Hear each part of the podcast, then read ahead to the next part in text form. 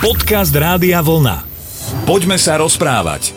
Ani sme sa nenazdali a opäť je polovica prvého mesiaca nového roka za nami. Áno, už je 14. január a je tu aj relácia Poďme sa rozprávať, na začiatku ktorej vás vítajú Slavo Jurko a Jan Suchaň. Pozdravujem, pekný večer prajem. Presne, niekedy v tom januári človek si uvedomí, že do keľu ešte ani nemám vykreované fakt, že tie predsavzatia a odrazu zistíme, že ubehol mesiac a nič sme neurobili. Mimochodom, minulý týždeň sme slúbili, že povieme, čo si si naplánovali a nepovedali sme to, takže aspoň máme jednu tému na dnešný večer vyriešenú. Ty vieš vlastne, že v januári sa uh, síce čas neposúva, ale váha sa posúva o 4 kg dozadu? Ako komu?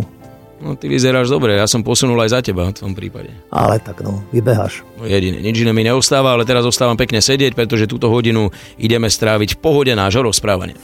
Poďme sa rozprávať. Úvod každého roka je tak zásadný a tak dôležitý, že e, ho neuvidíme ešte ani dnes večer. Už sme vám síce všetko dobre popriali pred týždňom a snad sa to už teda začína naplňať. Tie želania, každému chceme ich adresovať. Vždy mi napadne teda to, že sú vlastne niektoré národnosti, ktoré sa ťa aj opýtajú, ako sa máš, ale nestarajú sa o to reálne, nezaujíma ich to. Kto vie, či je to tak aj so želaniami tomu najbližšiemu okoliu, najbližšej rodine praješ to zdravie úprimne, ale čím sa ten okruh ľudí alebo tak rozširuje, že stretneš niekoho, koho vidíš raz za rok, tak mu len povieš proste, želám ti všetko dobré a čau, alebo tak, hej, že... Tak ono, prijať si je vždy dobré. Keď si prajeme dobré a dobro, len aj my sami k tomu trošku musíme nejak tak e, pridať svoj diel, podiel, pretože vieme, že e, život má dve tváre, že nikto iste si nebude, kto je normálny, jeden druhému priade zle bolesť, utrpenie alebo nejak tak. Ale zase na druhej strane vieme, že sú to skutočnosti, ktoré sú tu a tým prianiam a v tých prianiach je iste aj obsiahnuté to, že keď sa aj náhodou priťaží, že aby človek e, nezostal hneď vykolajený a aby mal dosť síl a energie tomu, aby to, čo prichádza, nejak tak zvládol, pretože aj v dnešnej dobe, možno aj dnešný večer niekto je možno ubolený, niekto možno sám, možno niekto plače, možno sa ocitá v beznádeji, takže to všetko je súčasťou života. A pokiaľ je tu, hovorím, ten veľký podiel toho pozitívneho, tak e, to pomáha práve aj jednak e, tým ľuďom, ktorí to potrebujú, ale aj si myslím, že všetkým ostatným, pretože len kto nosí v pokoj v sebe a dobro v sebe môže prijať pokoj, dobro a všetko to ostatné tým druhým. A tedy je to opravdivé, tedy je to úprimné. Ako keby si chcel tým povedať, že vlastne prajem, alebo ty mi zaželá, že želám ti veľa zdravia a ja odídem uspokojený od teba a poviem si, Janko Suchar mi to zaželal, takže ja musím byť zdravý teraz celý rok. To vôbec sa, sa, celkom tak asi e, nie je, čo isté, čo by som ja mohol k tým prispieť a ovplyvniť to, tak všetko by som preto urobil, ale, ale ja som zase dosť taký skromný v týchto želaniach, pretože že viem, že ako v tom živote to chodí. Hej? A tak ako som už aj minule spomínal, že tieto chvíle sú dobré preto, že sa trošku zastavíme v tom unáhlenom, ubehanom roku. Práve ten minulý rok 2019, že bol veľmi rýchly rok. Ja nepoznám tie, ja neviem, kto to má, či Luna, či Kozoroch, alebo kto, ten patronát, hej, ale to sú veci, ktoré, ktorým sa venujú astrológovia, ale do veľkej miery môžeme my mnohé ovplyvniť. To, to je to podstatné asi. Že to nepríde len samo, že to nie je záležitosť len teda nejaká, ktorá prichádza z budúcnosti. Poďme sa rozprávať. Hneď na začiatku nového roka sa objavilo 9 predsavzatí pápeža Františka. Videl si ich? Vieš čo, áno, prečítal som si ich. No, dosť náročné si poviem, že to je... To, ja by som to dal asi na mesiac, po mesiaci asi, alebo nejak. Tak len, to môžeš a 3 mesiace máš voľno. Len samozrejme, že to je, je to hutné veľmi a bolo by to treba asi rozmeniť na drobnejšie. A jedno, čo ma zaujalo pri tom je práve to šieste, to je... Dbajte na svoju prácu, vykonávajte ju značením, pokorou, kompetenciou, vášňou a s vďačnosťou. No, no to, je, to, to sa mi veľmi páči. To je také ako veľmi obsahovo bohaté a je v tom obsiahnuté všetko vlastne. Paradoxne, on pri svojej práci vlastne tam bola nejaká audiencia, alebo možno to bolo poženané, alebo neviem, že konkrétne ktorý bod programu Vianočného na námestí Sv. Petra to bola nejaká turistka ho stiahla možno z polmetrovej vzdialenosti evidentne ako dosť agresívne za ruku, na čo on zareagoval teda tak, ako asi ľudia nečakajú od pápeža, že je reflexívne, tzv. Františkov reflex, že dal dve výchovné poruky. Áno, áno, videl som to video, je to veľmi zaujímavé, keď si ho pustíš a keď si to, si to spätne a keď to stále pozeráš a pozeráš. Neviem, ja si myslím, že na, na tú ženu sa zhrnulo veľa kritiky hneď, ale možno, že jej e, životným cieľom bolo stretnúť Františka v živote a neviem, tam nikto nekomentuje, čo ona mu povedala, ani sám pápež nehovorí. Takže ja som to skôr vnímal ten obraz ako, ako takej dobrej matky, ktorá si chce možno svojho syna tak trošku pritiahnuť, možno až nejak tak e, náhruť. No iste samozrejme tam treba myslieť na protokol a zasa odkiaľ, čo sa môže a čo sa dá. Hej. Lenže tá emócia je niekedy silnejšia mocnejšia, ovládne a prevládne človeka. Plus teda s tým, že pápež František má problém s chodením a s nohami. Hej, takže o to viacej možno e, jeho rozčulila skôr tá strata možnosť tej stability a možno, že tam hrozil aj pád mu. A preto tak reagoval, ako reagoval. A nemyslím si, že to bolo niečo hrozostrašné, pretože a myslím si to preto, že sa ospravedlnil hneď, že, sa, že dal zlý príklad hneď na začiatku roka iným. A teda aj na základe aj teda z tých predsavzatí, ktoré, lebo aj tam v tom predsa, tých predsavzatiach to môže byť obsiahnuté, teda, že hneď na začiatku dokonca sám pápež František zlyhal ukázal možno ten ľudský rozmer. Samozrejme, mne sa inak páči tej 8. predsavzatie, že majte sa na pozore pred nenávisťou vedúcou k pomste, pred lenivosťou vedúcou do existenciálnej eutanázie, pred ukazovaním prstom vedúcim k domýšľavosti a pred neustálým stiažovaním, ktoré privádza k zúfalstvu. Podľa mňa to trafil úplne perfektne. Samozrejme, tá dvojka, za to by sa nemusel hambiť ani Borbeli, za tú vetičku existenciálna eutanázia, ale tak asi to chápem, že proste keď si tak lenivý, že skrátka tak tebou nepohne nič. Neviem, či sú na svete celkom takíto ľudia, ktorí sedia len niekde pri peci a nerobia nič, ale sa chcú dobre mať alebo čo. Tak, e, lebo človek je ten, ktorý je obdarovaný a ktorý je pokračovateľom. Veď to je aj, keď sa ešte vrátime aj k Vianociam, že človek dostal veľkú úlohu, alebo vlastne od počiatku, aj hneď na počiatku Biblie sú tie známe slova, že človekom sa počíta, človek je pánom všetkého a dostal e, všetko do užívania, dostal rozum, srdce, ruky, nohy.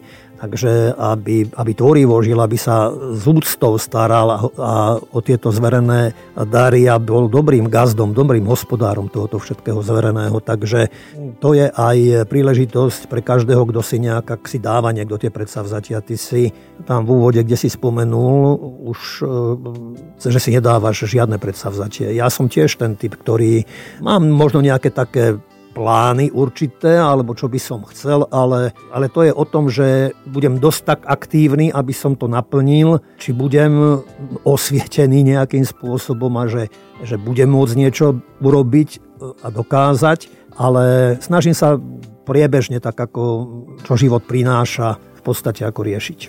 Poďme sa rozprávať. Dobre, tak trošku si mi zobral vietor z plachiet, pretože teraz som konečne mal tú otázku tak, čo ja no, ako ideš do toho roka ty, aká bude tvoja verva, či si si aspoň, ja neviem, v tých tenisových zápasoch, ktoré tam hráš so všetkými, ktorých porážaš, dal ambíciu, že im budeš dávať kanára každý mesiac. A ty teda predsa... Nepreháňaj, nepreháňaj. Ale musím ťa vychváliť. Ale nie, nie, ale dobre hovoríš, pretože možno v pozadí nejak tak e, sa rysujú nejaké kurty, Takže, no a keď spomínaš tenisom, začínaš hneď, aj keď sú e, veci ste dôležitejšie v živote, ale tak samozrejme, že sa teším na Australian Open. To už sledujem niektoré veci a sa hrá a tenisti sú nachystaní a ešte s väčšími odmenami ako kedykoľvek doposiaľ, takže bude, to, bude to všetko veľmi zaujímavé. Nové typy ľudí, mladí hráči prichádzajú, takže Kleister sa vracia, ale až niekedy v marci, i keď mala byť už, myslím, že teraz v Austrálii Open, ale mala zdravotné problémy s kolenom, takže to, to sú všetko veci, ktoré... Kde Cibulkova končí, tam Kleister začína. a tak ešte aj možno Dominika si to potom rozmyslí, keď sa všetko podarí a tak, ale je to súčasť, je to kolory tiež života a človek treba, potrebuje si aj oddychnúť. A je to pekné a práve športovci a najmä tenisti sú tí ľudia, ktorí makajú žiadna lenivosť alebo čosi také, že nemá, nemá miesto. Komu sa nechce, tak ten jednoducho tam nemá čo robiť. To sú prototypy ľudí pre mňa, ktorí e, makajú.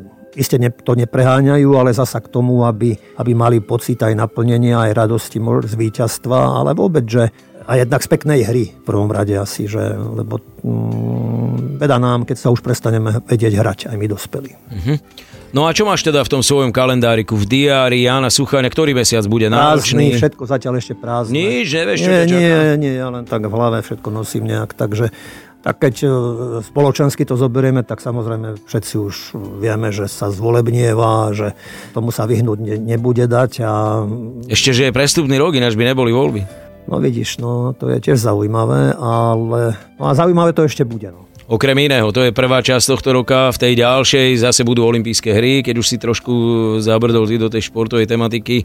Očakávaš také nejaké vzrušujúcejšie udalosti, keď si hovoril v našej debate, že 2019 bol veľmi rýchly rok, je vôbec šanca, že sa to spomalí? Vieš, že si to ľudstvo povie, ja neviem, že či potrebujeme vidieť príklad mladých ľudí, ako sú tie Gréty a proste podobní takíto, ktorí sa snažia alarmovať či s takou alebo s takou argumentáciou, ale hovorí, že stojte, stojte, stojte, pribrzdíme. No, tak ja aj určitým spôsobom fandím a fandím všetkým mladým ľuďom, pretože oni tu budú žiť a ja aj po Silvestri som trošku tak zostal smutný, keď som išiel ráno dedinou, že tak bol veľký rámus jednak a máme nejaké zvieratka tam a tie už tie sú tak bystré, tie hneď ako keď len čosi už aj utekajú sa schovať, tak e, nemyslím, a myslím vôbec na vtáčatá a vôbec ďalšiu zver, že, že by sme sa trošku uvedomili, lebo to je všetko, je to o prírode, je to o ekológii, je veľa environmentálnych tém, sa nadhadzuje, takže ráno, keď som išiel a hovorím, vidím ešte, že po sebe ani tí ľudia si to neupracujú, čo ten neporiadok robili v noci, tak si hovorím, že to sme stále takí, toto sa nepoučíme, alebo na všetko kašleme, len ako... Tak e, ja neviem, kto nás zobudí, kto nás preberie. Možno musí prísť James Bond tak toto je, to ti dúfam nenapadlo pri tom, jak si videl uh, jedného z našich politikov. Jedine pri tom. Poďme sa rozprávať. Stále počúvate Rádio Vlna a naša relácia nesie názov Poďme sa rozprávať a s Jankom Sucháňom sa dnes rozprávame opäť tak trošku o všeličom spojenom s úvodom roka, konkrétne roka 2020. No dobre, tak si tých tenistov celkom pochválil, keď si povedal, že tenisti to sú tí, čo makajú, tak som zvedavý, ako k tomu prídu nejakí futbalisti. Napríklad taký Ronaldo, vieš, koľko ten maká? No tak to si mi nahral, pretože práve len tak z hodou okolností, keď som e, oddychoval medzi sviatkami, ja som prepínal televízne stanice a hľadal som na športových staniciach niečo, nejaký program, tak som zachytil práve rozhovor s ním a ma zaujal ten rozhovor, pretože Ronalda mnohí zatracujú, iní ho zvelebujú, ale započúval som sa toto jeho rozprávanie a zaujalo ma hneď od začiatku, keď hovoril, že ako 10-12 ročný odišiel z domu a odišiel do Lisabonu z Madejry a býval hladný a teda tí chlapci bývali tam v tom centre toho futbalového klubu. Hladný a večer utekali mnohokrát, ušli a tam pri blízkosti bol bufet, kde chodevali si od tiet e, pýtať, či im niečo nezostalo, tak vždy našli nejaké odložené hamburgery a on si často na to spomenul, že ako tieto ženy mu veľmi pomohli ďaleko od mamy, od domova, od rodiny hladný a hladnému a on už tieto ženy nikdy nestretol. A aj v, te, v tom programe hovoril, že aj toto považuje za jednu cestu a možnosť, pretože pátral po týchto ženách, aby sa im poďakoval nejakým spôsobom a teda, že aj toto považuje za jednu z možností, že by sa mohli niektoré ohlásiť, aby sa znovu dostali do kontaktu. Potom, čo ma zaujalo, bolo práve to, že mu tam pustili nejaký videozáznam z rozhovoru s jeho otcom. A jeho otec bol alkoholik, ale jeho otec sa zúčastnil na nejakých dvoch alebo troch vojenských ťaženiach a ten alkohol prišiel do hry práve aj pod vplyvom tohoto alebo práve preto. A tiež som si pritom uvedomil, že ako ľahko odsúdime človeka, povedzme aj jeho otca, že neodsúdime tých, ktorí spôsobujú toho, hej, hej, tie príčiny, že chlapi musia ísť do vojny, alebo nejak taká, že už je na každom jednom z nich, ako, ako to zvládnu. Hej. Že si tí ľudia pomáhajú všelijakým spôsobom a sa stanú mnohokrát až alkoholici. Ale tento jeho otec rozpráva veľmi pekne o svojom synovi, aj keď oni spolu sa veľmi nestretávali a vôbec málo si myslím, že Ronaldo vyrastal pri otcovi, málo ho poznal, ale ten jeho otec hovoril, že má veľmi dobrú mamu a e, tá, ktorá sa o neho stará, ktorá mu všetko chystá, pripravuje nejak to a to a že je hrdý na svojho syna. A pri tomto sa Ronaldo rozplakal. On bol, nebol schopný rozprávať. On tam dlho sa ospravedlňoval potom, že ho to mrzí, že aby mu to prepáčili, ale že nevedel teda, že otec ho takto až vníma a že mu je ľúto, že otec nezažil tú jeho kariéru aj tú jeho slávu. Tak som si tiež pri tom uvedomil, že vždy a všade a vo všetkom je asi na prvom mieste ľudskosť. Nie sme kdekoľvek, kdokoľvek, či bohatší, či chudobnejší, či slávnejší, či menej slávny, vzdelanejší, jednoduchší, mladší, starší, že a robíme to, čo robíme, iste, aby sme boli v tom perfektní, ale čo je dôležité, aby sme boli ľudia, aby sme si zachovali ľudskosť a ľudskú tvár a úprimnosť predovšetkým. A tá z tohoto rozhovoru, čo som bol prekvapený, príjemne pre mňa priam sršala. Je to pravda, Ronaldov otec zomrel, keď mal 52 rokov a Ronaldo mal vtedy 20, bolo to v roku 2005. Navyše aj mama mala obrovské zdravotné problémy, ale e, zdá sa, že sa z nich vystrabila, že skutočne jeho vzťah s ňou je, je relatívne naozaj na dobrej úrovni a ona robí veľmi veľa dobrého, veľmi veľa dobrých skutkov, takže a ešte čo ma zaujalo bolo to, že má trošku problém s deťmi, ktoré sú dneska v pohode a v pohodlí vyrastajú a že on toto pohodlie nemal, ale jemu to pomohlo, že aby makal na sebe, aby sa dopracoval tam, kde je. A že on nevie, či bude vedieť pripraviť svojim deťom, aj keď nepriamo možno trošku ten život akoby im skomplikovať a stiažiť, že aby si uvedomili, že nie všetko ide ľahko. A to je, to je pre rodičov asi si myslím veľmi náročné v živote. Žiadny rodič nechce svojmu dieťaťu spôsobovať nejaké trápenie, utrpenie alebo nejak tak.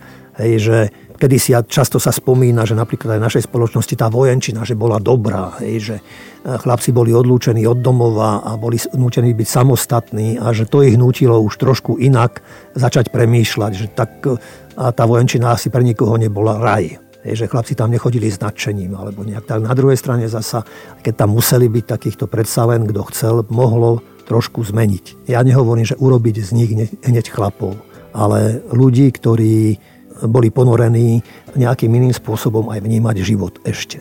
Príbeh o Ronaldovi verím, že bude inšpirovať mnohých z vás. Samozrejme, my sme vyťahli z toho jeho životopisu len veľmi malý linky zlomok, ale je pravda, že je to jeden z najbohatších športovcov a vychovať deti v chudobe, to bude pre neho naozaj poriadne sci-fi. To už je jeho úloha, naša úloha pre dnešný večer verím, že naplnená bola a už teraz sa tešíme na ďalšiu reláciu, ktorá príde takto o 7 dní. Majte ešte pohodu s Rádiom Vlna, lúčia sa Slavu Jurko a Jan Suchaň. Pekný večer ešte prajem. Rádio Vlna. Hity overené časom.